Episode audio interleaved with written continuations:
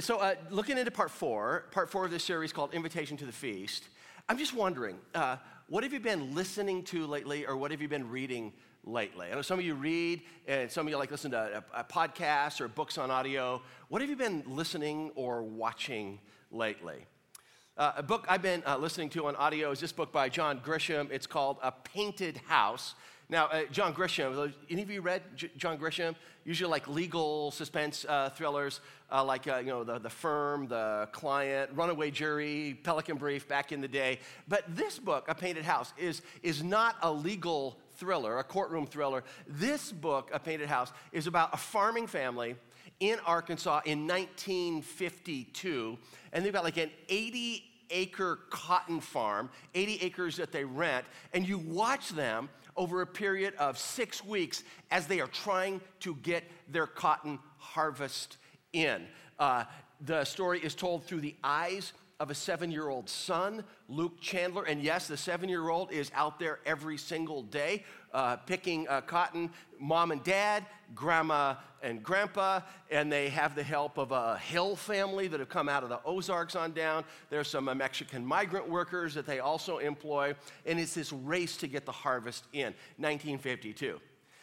Now, it what's difficult to get our brains around, you see, when, when we harvest cotton today, it looks a lot like, like this.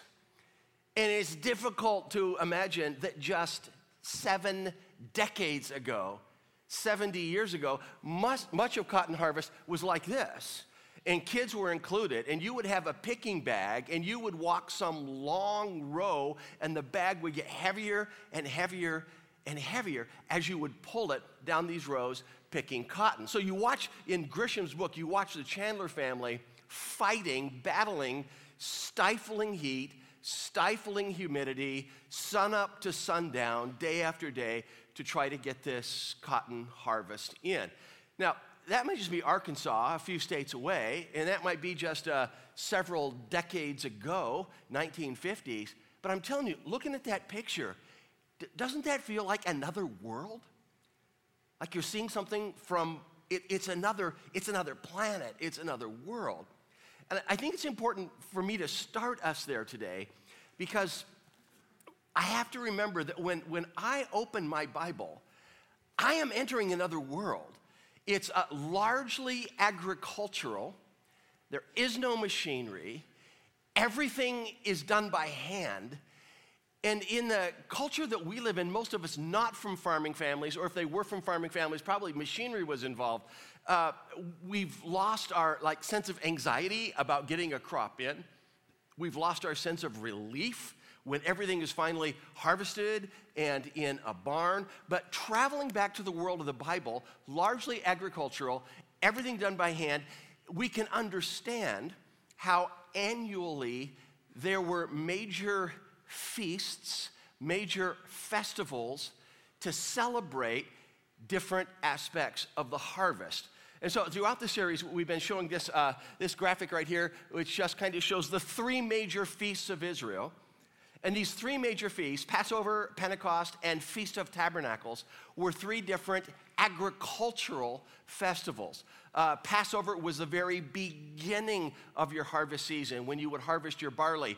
Uh, then Pentecost would come and you're wrapping up all of your grain harvest. And then uh, Tabernacles there, the Feast of Tabernacles, uh, you would be wrapping up your, uh, the harvest that came from your trees uh, pomegranates, uh, figs, uh, olives.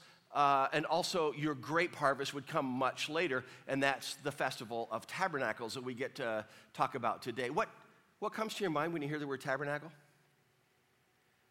Tabernacle. I, maybe you think a, a cathedral or some you know, fancy church building or something like that. Listen, the word tabernacle means shelter, uh, like tent. The Feast of Tabernacles was the Feast of Shelters. Sometimes it's called the Feast of Booths because families would go to Jerusalem for this festival, and for a week, they live in one of these. They would literally build a little hut and it would often be made of uh, branches, palm branches, myrtle trees, other kinds of branches, and you would live in this hut for, listen, pa- uh, tabernacles, the Feast of Tabernacles was a national campout.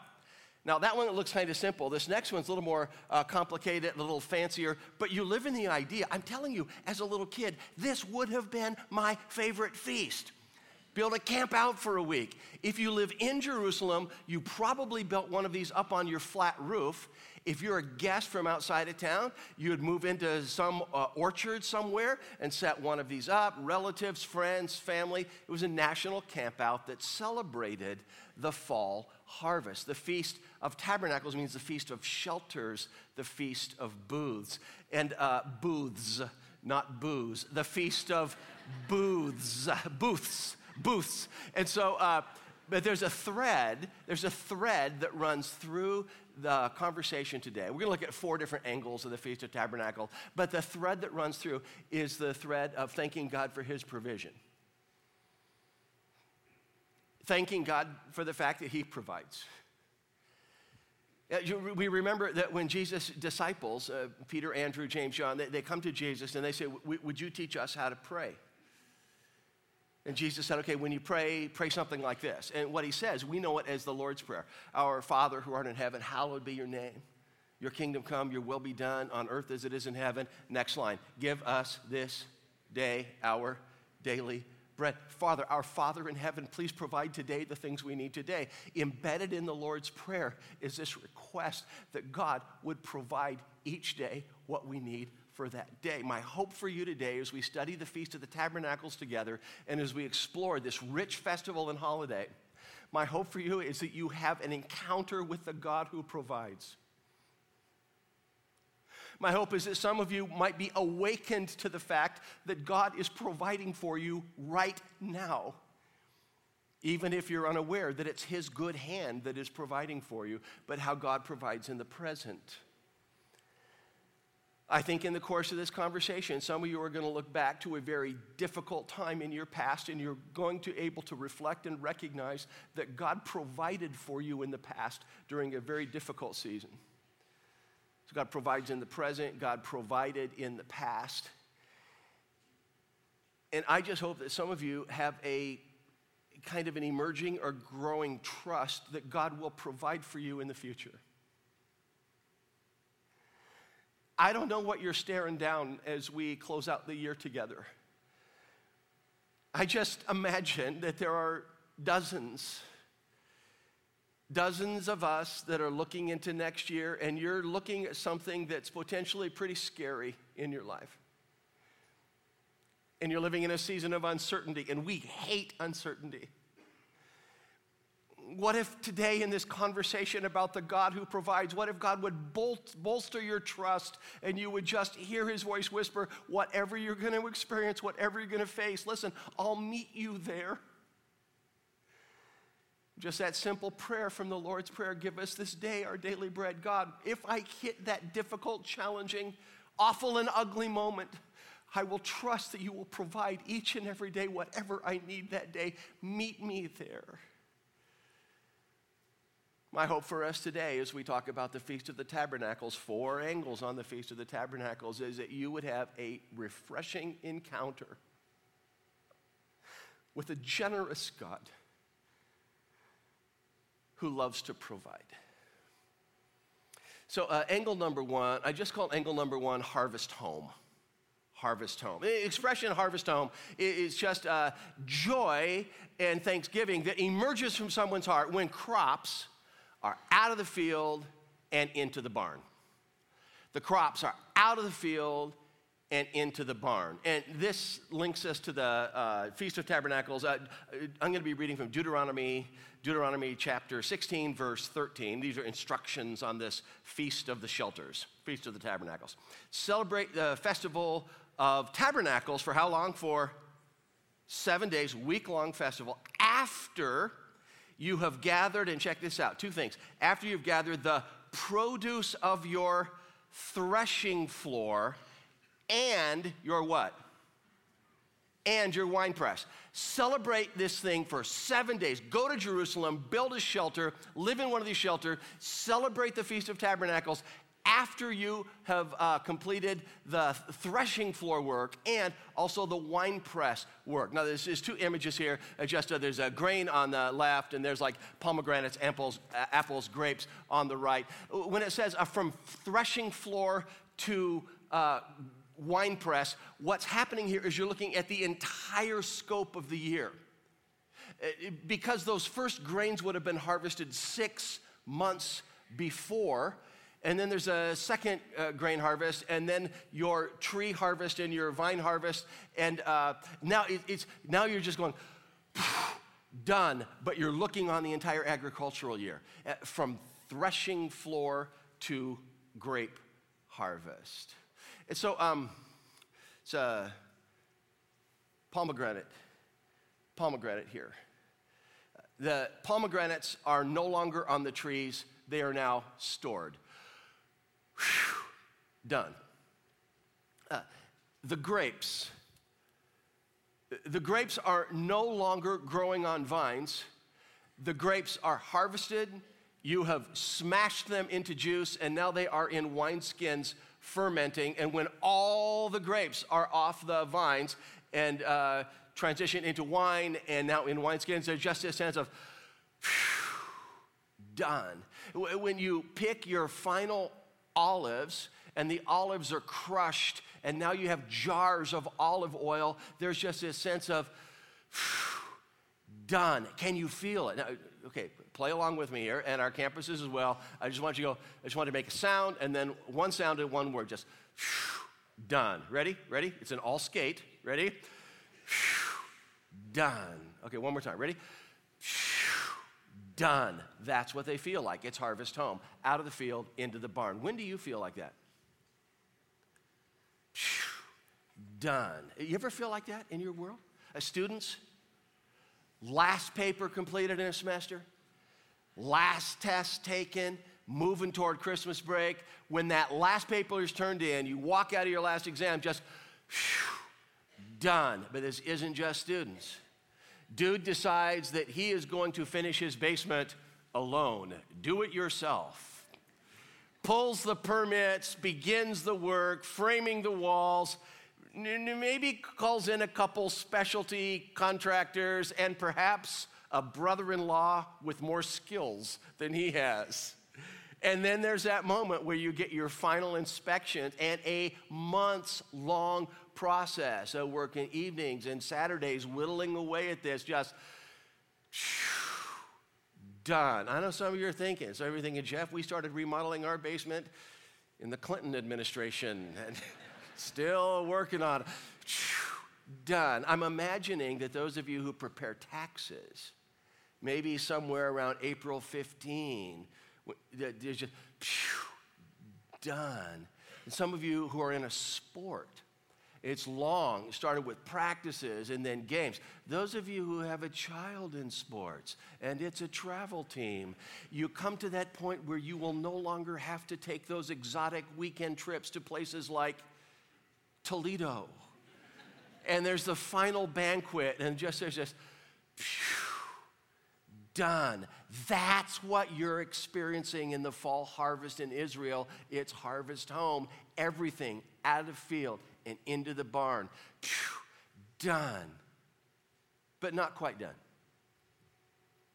Not done, done. Because they weren't really done until they said thank you.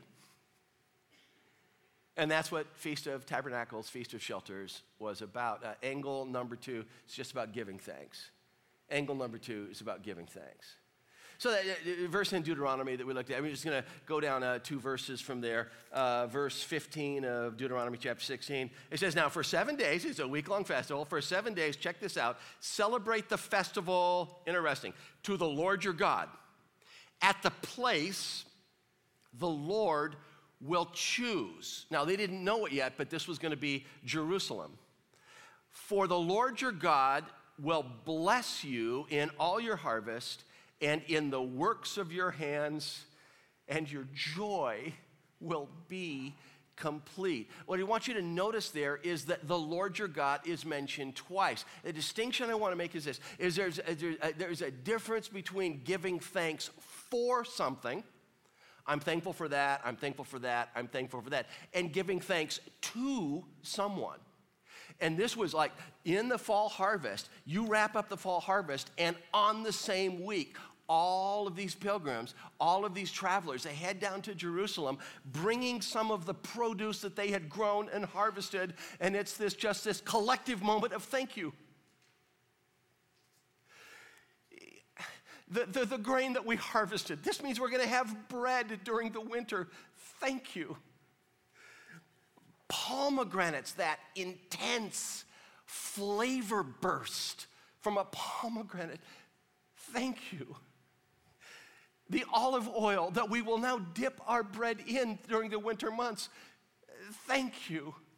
The grapes, some of these will be table grapes that we enjoy in our homes. Some of these will be crushed and we will have wine throughout the winter months. Thank you. The, the Festival of Shelters, the Feast of Tabernacles, was a collective national thank you. And your joy will be complete. Is there something about giving thanks that kind of completes the whole harvest process. Now, it doesn't take a whole lot of imagination to imagine a farming family back in the day just kind of like going, Thank you. Uh, what do you mean, thank you? I did this. I plowed the field and it was hot and it was long and I planted the wheat and I harvested the wheat what do you mean, thank you? I, I did this. what, what, what do you mean, thank you? I planted that little tiny grapevine and I fertilized it and I nurtured it and then I pruned it and I harvested the grapes and our family smashed the grapes into wine. What, what, what, do you mean, thank you? I did this. Ditto with the olive oil. I planted the olive tree, I harvested the olives, we crushed it into olive oil. Thank you. I did this. I did this. It's true, sort of. You're someone with a really, really strong work ethic. You did a lot of it. But there are certain things that you can't take credit for. You know, some things, you know, talking about here, the things out of your control, like, um, like the rain. No rain, no crop. No rain, no harvest. I mean, rain, rain is life and drought is death. It doesn't matter how hard you work out there in the field. If your gracious God doesn't send the rain, uh, uh, grapes, grapes are mostly water. Uh, can I, can I talk to some of you for a moment? Can I talk to those of you who work really really, really hard. It's a bunch of you. Some of you go, Jeff, I started working in my younger years of high school and I never stopped. Baby, I worked. Some of you have worked incredibly hard at getting out of debt. You've worked uh, and you've achieved and you've excelled in sports, in music, in business, in your calling, in your career, in your vocation, in your trade. Can, can I talk to those of you who are really, really, really hard workers?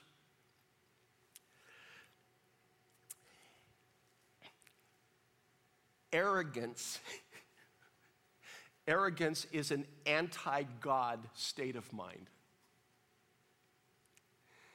It's why our bible guides us with the words that god resists the proud and he gives grace to the humble. And what i'm talking about here is the humility just to be able to say i worked really really hard and i'm satisfied about that.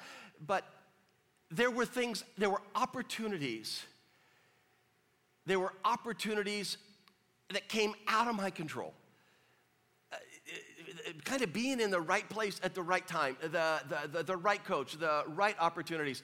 God, I work hard, but I have advantages and opportunities. There is the rain. Thank you for the rain in my life that has allowed me to prosper. And so, what I want to encourage here is a deep satisfaction over a day's work well done with the humility to say, But thank you, but thank you, thank you for the rain. Thank you for those opportunities that were outside of my control. Can I show you something? I want to show you a warning. And I need you to travel with me. I need you to travel with me to the desert. There's a time in Israel's history. Egypt is off to the left, and uh, they, the Israelites had been enslaved in Egypt for generation. And then up around the right hand side there, that's Canaan. Uh, that's the land of promise. But while they are they have left Egypt, they are not yet in Canaan, but they're moving toward Canaan. And Canaan was often called. Some of you will know this. Uh, Canaan was often called the land flowing with milk and honey, the land flowing with milk and honey. Things grew there, things prospered there. And it is while they're in the desert on their way to Canaan that they get a warning. And the warning is this you're going to get to Canaan and stuff's going to grow, and your crops of sheep and goats are going to get larger, and you're going to collect this harvest, and you're going to go, I did this. I did this. And so you're going to say to yourself, and so this is what uh, they're reminded of. This is uh, Deuteronomy chapter 8. You're going to say, you know something? My power. You know, the strength of my hands produced this wealth for me. And there's this, oh my goodness, warning, remember God. And it comes in the next verse where it says, but remember the Lord your God, for it is he who gives you the what? It is he who gives you the ability to produce well. This is deep satisfaction over hard work, flavored with a strong dose of humility expressed in thanksgiving. It is He who gives you the ability to produce wealth. This is why they have the Feast of Tabernacles. Every year, there was an annual timeout collectively to travel to Jerusalem and take a moment to say, I know where my stuff comes from. Thank you, thank you, thank you. I know where my stuff comes from. Second angle of the Feast of Tabernacles is giving thanks. But, but, but, but it, it wasn't just giving thanks for uh, the harvest that they had just taken in, you know, out of the field into the barn. Another element of Feast of the Tabernacles, another angle, had to do with a former time in their history where God had provided for them huge. So it wasn't just the immediate Thanksgiving, it was Thanksgiving looking in the rear view mirror, looking back. So uh, angle three just has to do with looking back. Now, uh, week one of this series, uh, we talked about how each of these three festivals, uh, Passover, Pentecost, Tabernacles, had like two different elements to focus on. And uh, one element had to do with the harvest, the other element had to do with their history. So you would show up in Jerusalem to celebrate the agricultural harvest, but you would also show up in Jerusalem to remember something, your collective memory from the past. Uh, you'd remember an event from your story as a people. So here's the question what event did the shelter feast, Feast of Tabernacles, look back on and remember in their history? Okay, clue. They're living in these things right here. They're living in these makeshift outdoor shelters for a week. And as they moved into these shelters, they were supposed to recall something from their history as a people. And what they were supposed to recall uh, we're going to move over here from Deuteronomy over to Leviticus, which also talks about this shelter feast, Feast of the Tabernacles. And this is what you find in Leviticus. It says, live in temporary shelters, and again, it's a week long festival for seven days, so that your descendants will know that I had the Israelites live in temporary shelters when I brought them out of Egypt. A kid comes up to his dad and says, uh, uh, Why are we living in this? Shelter for a week. And dad and mom, they're supposed to say, because we're supposed to remember how God provided for us when we were in the desert.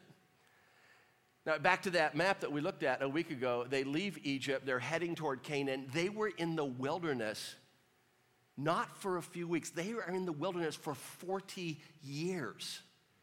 40 years in the desert. Listen, the desert is about shortage. The desert wants to kill you.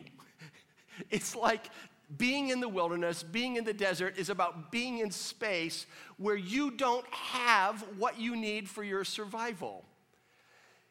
And so during this time in the desert, there's, there's one story from the desert where the people don't have water, they're dehydrated. I can just remember crying kids. I can remember, you know, just imagine panicky parents. And literally, Moses, their leader, takes his walking stick. Do, do you remember where they get water from? What does he hit with the walking stick? Any of you know this story? He hits a rock, and water gushes from the rock. Is, is it just me, or does that seem strange to you? Water from a rock is like water from nowhere. Water from the rock is like water from nothing.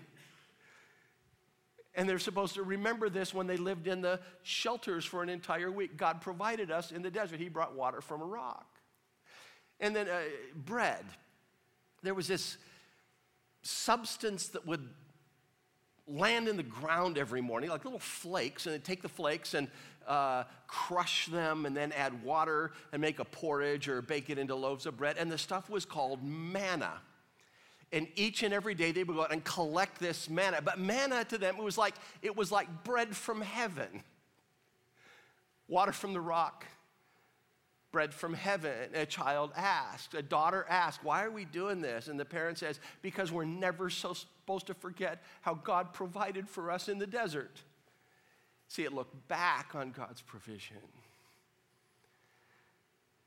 Listen, um, desert space.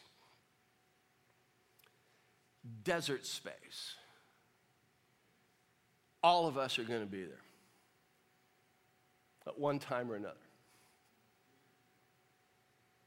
I'm talking about the desert of loneliness,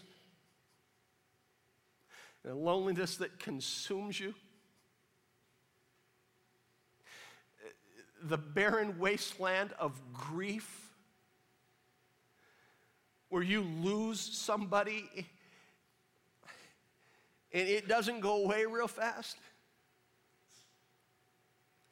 You're talking here the wilderness of deep disappointment or disappointment after disappointment after disappointment, and you feel just like you're in this desert space.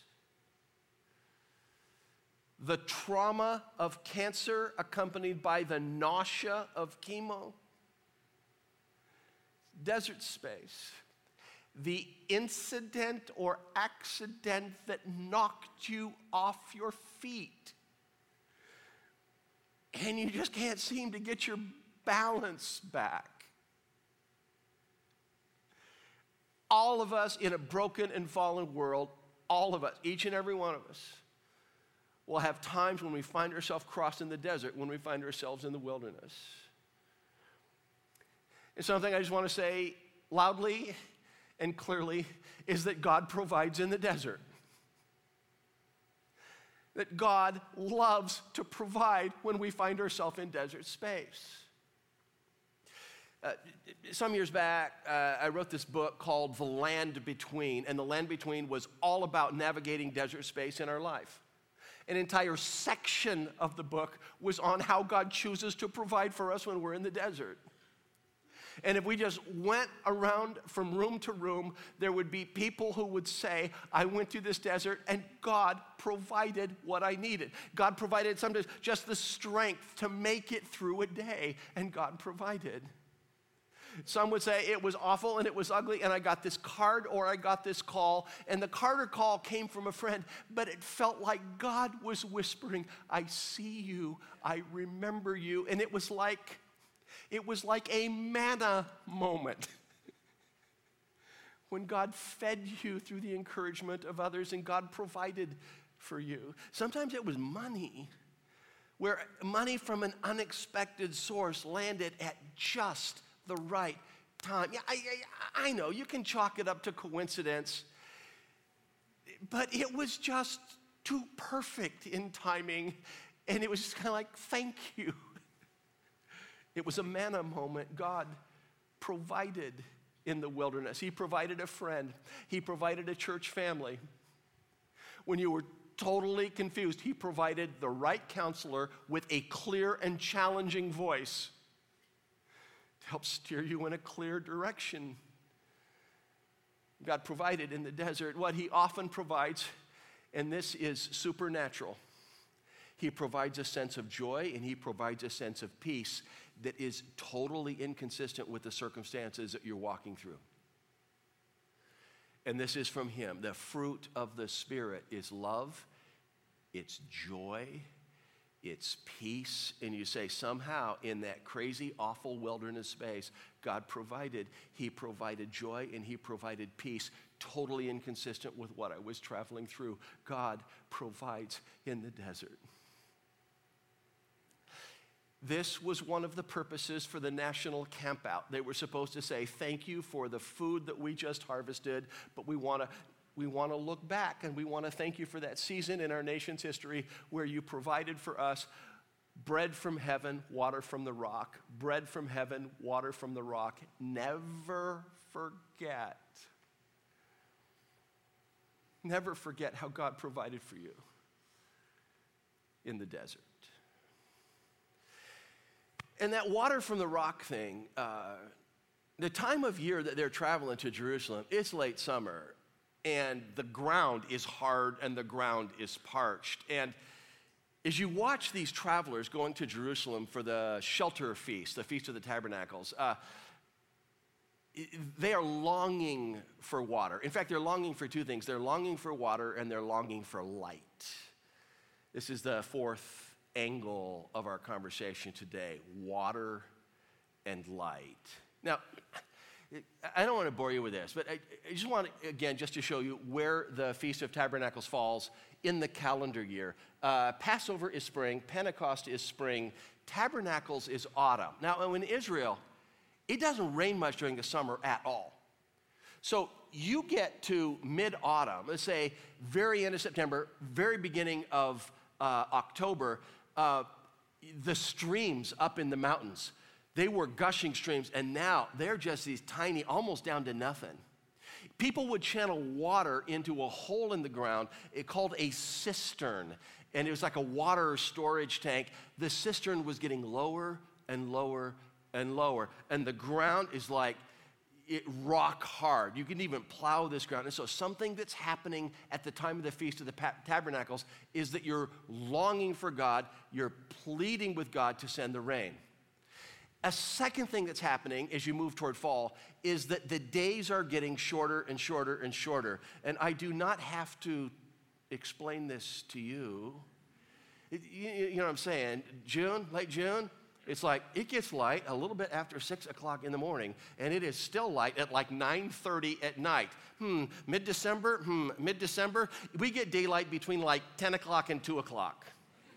It's, and so they're longing for the longer days. And so, what's it like as you travel to the Feast of the Tabernacles? It's dry and it's dark. It's dry and it's dark. And so, two of the ceremonies that evolved over time that were in play when Jesus was in Jerusalem in the first century. One was the water festival. And the water festival was a really big deal during the Feast of the Tabernacle. So, just an image here of water gushing out of a jar. This was the water festival, and they'd do this drill every day during the Feast of the Tabernacles. A schematic of the city of Jerusalem here. Up above on the hill, you have the temple. A parade of priests, a procession of priests would leave the temple area, go lower and lower and lower and lower, down to a pool called the Pool of Siloam, fed by a reservoir, and they would get a container of water and they would hoof it all the way back up to the temple area. Now, it wasn't just a few priests doing this, it was like a parade, and people would gather around on the street waiting for the priest to go by. They would wave palm branches, and this was the water ceremony. The priest gets all the way back up to the top of the hill in the temple to the altar, and they would pour out this water on the altar in Jerusalem. And it was just this prayer that God would restore the rain that rain would fall once again, that God would moisten the ground, that the streams would overflow, that the ground would be softened by the rain. It was this water ceremony was a daily prayer that God would restore the rain. And there was a light ceremony that took place just during the feast of the tabernacles.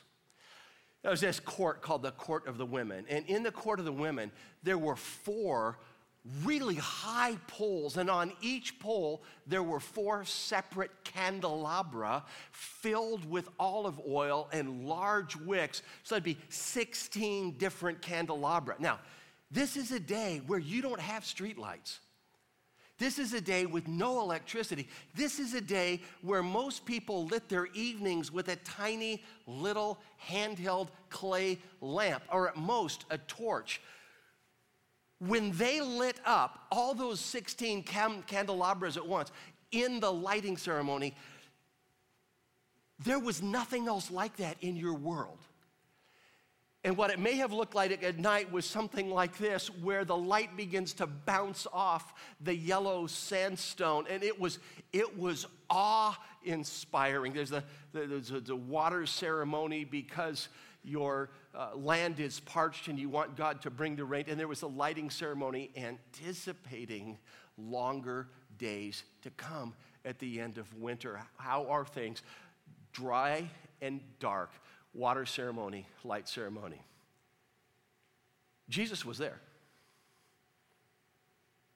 Did you know that? Jesus attended the Feast of the Tabernacles. In your Bible, in John chapter 7 and 8, Jesus is at the Feast of the Tabernacles with his disciples, probably living in a shelter out in a olive orchard or somewhere outside of town. And every day Jesus is coming into the temple area and he teaches. But on the last day of the Feast of the Tabernacles, Jesus stood up and he yelled something during the Feast of the Tabernacles. Do you know what Jesus stood up and yelled during the Feast of the Tabernacles? Jesus stood up and he yelled this. On the last and greatest day of the feast, Jesus stood and in a loud voice said, If anyone is thirsty, let him come to me and drink. This is during the feast where they did this water ceremony day after day after day. If anyone is thirsty, come to me and drink. It's like Jesus is saying, I am the water that you've been looking for. It's an invitation to himself. That's John chapter 7. John chapter 8. Any guesses on what imagery Jesus uses to describe himself? Light? Anybody? John chapter 8 is where Jesus said, I am the light of the world. I wonder if it was that moment where the lights are coming on in the temple area and Jesus is saying, I am the light of the world. He would say more, I am the light of the world. If anyone follows me, that person will no longer walk in darkness, but have the light of life, will have life giving light. I am water. I am light. I am what you've been looking for. Jesus comes as water and Jesus comes as light. So I, I got to ask a question, and the question is um,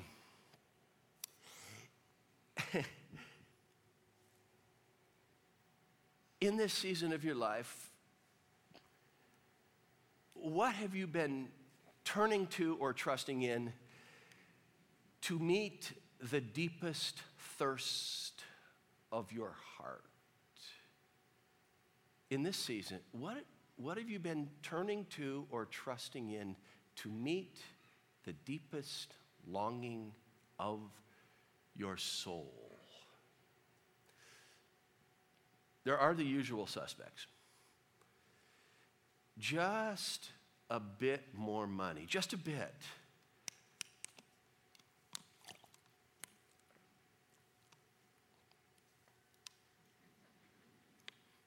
Have discovered something. More is never enough. is it just me? More is like never enough. And Jesus stood up and he yelled. And if anyone is thirsty, come to me and drink. Money's cool. Money's cool. I don't think it can meet the deepest cry of our heart, not for long anyway. There's other usual suspects uh, affection. Affection, uh, the desire to be desired. Works for a while, maybe. Jesus goes, If anyone is thirsty, let him come to me and drink. Just success, just a little bit more success. I just want to be admired. I just want to be noticed. I just, just want to be appreciated. And Jesus says, Listen, listen, I am the water you're seeking. If anyone is thirsty, let him come to me and drink. I am the water, I am the light. And listen, my friends, we know darkness. And I'm just not talking about the, how dark it is out there in culture. I'm talking about the darkness in here. The darkness of self centeredness.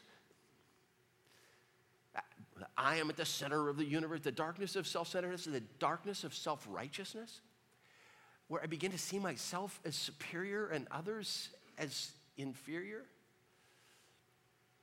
The darkness of spiritual blindness and self deception my friends, we are infinitely capable of believing the lies we tell ourselves. And Jesus just says, Listen, listen, I am light. I am the light of the world. If anyone follows me, you will no longer walk in darkness, but have life light. The light of life. I am the water. I am the light. Where are you today? Just, where are you today? And some of you go, Jeff, honestly, honestly? Dry and dark. I'm dry and dark. He knows this. And he knows you. And he invites you.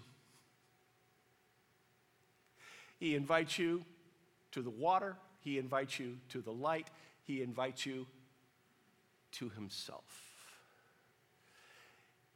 When Jesus shows up at the Feast of the Tabernacles and yells in the temple area, If anyone is thirsty, let him come to me and drink, and I am the light of the world, what Jesus is saying is this whole festival, this whole feast, it points to me.